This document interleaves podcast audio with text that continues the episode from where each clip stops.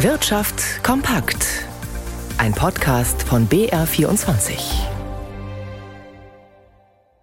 Im Studio Stefan Lina. Der Münchner Versicherungsriese Allianz will Stärke zeigen und das nach einem Jahr, in dem die Milliardenverluste bei einer amerikanischen Fondtochter den gesamten Konzern erschüttert hatten. Erst kürzlich hatte Konzernchef Oliver Bäte mit einer spektakulären Wutrede seinem Ärger Luft gemacht und für Schlagzeilen gesorgt. Jetzt hat die Allianz über den aktuellen Geschäftsverlauf berichtet. Die nackten Zahlen können sich sehen lassen. Das Ergebnis im operativen Geschäft übersprang nach neun Monaten die Marke 10 Milliarden Euro. Die Allianz dürfte ihr angestrebtes Jahresziel von 13,4 Milliarden problemlos erreichen. Bessere Zahlen verhinderte allerdings der milliardenschwere Betrugsskandal einer US-Tochter, der zu hohen Belastungen zu Jahresbeginn führte. Dass Allianzchef Oliver Bäte damit immer noch hadert, belegt ein jüngst veröffentlichtes internes Video, in dem er die amerikanische Börse Börsenaufsicht und die verantwortlichen Manager der US-Fondtochter scharf attackierte. In seiner Wutrede bezeichnete er sogar das konzerninterne IT-System als Scrap, als Mist. Grundsätzlich müsse die Allianz mehr Manager befördern, die über Probleme nicht nur reden, sondern sie auch lösen. Die Allianz will ihren Aktionären beweisen, dass sie trotz vieler Probleme und offener Baustellen zu alter Stärke zurückgefunden hat. Sichtbarstes Zeichen, sie startet demnächst ein Aktienrückkaufprogramm in Milliardenhöhe. Solche Programme hatte sie wegen des amerikanischen Skandals auf Eis gelegt. Rigobert Kaiser, BR24 Wirtschaft. In Aschaffenburg führt das Unternehmen Linde Material Handling seit vielen Jahren die Liste der größten Arbeitgeber vor Ort an. In dem Werk werden im Jahr rund 40.000 Gabelstapler und andere sogenannte Flurförderfahrzeuge zusammengebaut.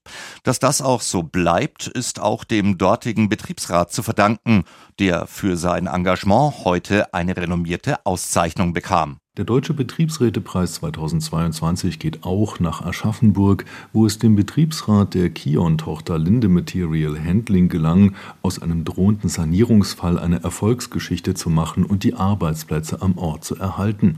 In Aschaffenburg verwandelten sich Pläne zum Personalabbau und zur Werksschließung in Millionen Investitionen, heißt es in der Nominierung zum Betriebsrätepreis, bei dem es zu einer Auszeichnung kam. Auf die Corona-Krise hatte der Mutterkonzern Kion zunächst mit dem Plan reagiert, in Deutschland 2400 Arbeitsplätze abzubauen, davon 800 in Aschaffenburg.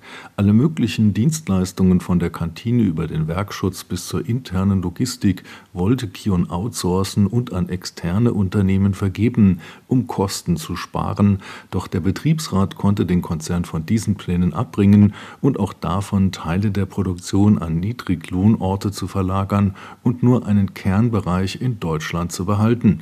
Stattdessen kam es gerade am Standort in Aschaffenburg zu neuen Investitionen, die hier auch weiter die Beschäftigung sichern helfen. Felix Linke, BR24 Wirtschaft.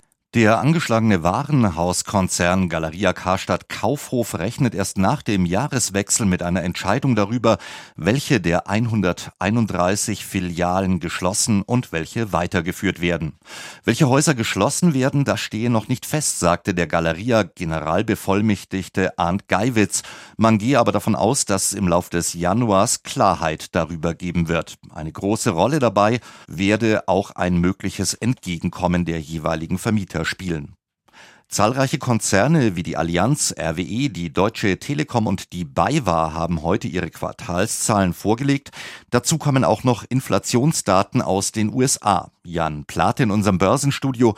Wie schlägt sich denn der deutsche Aktienmarkt in diesem Umfeld? Also zunächst mal die Geschäftszahlen der genannten Unternehmen können Anleger überwiegend überzeugen. Die Aktien der BayWa, der Allianz oder von RWE, die können sich durchschnittlich um drei Prozent verteuern.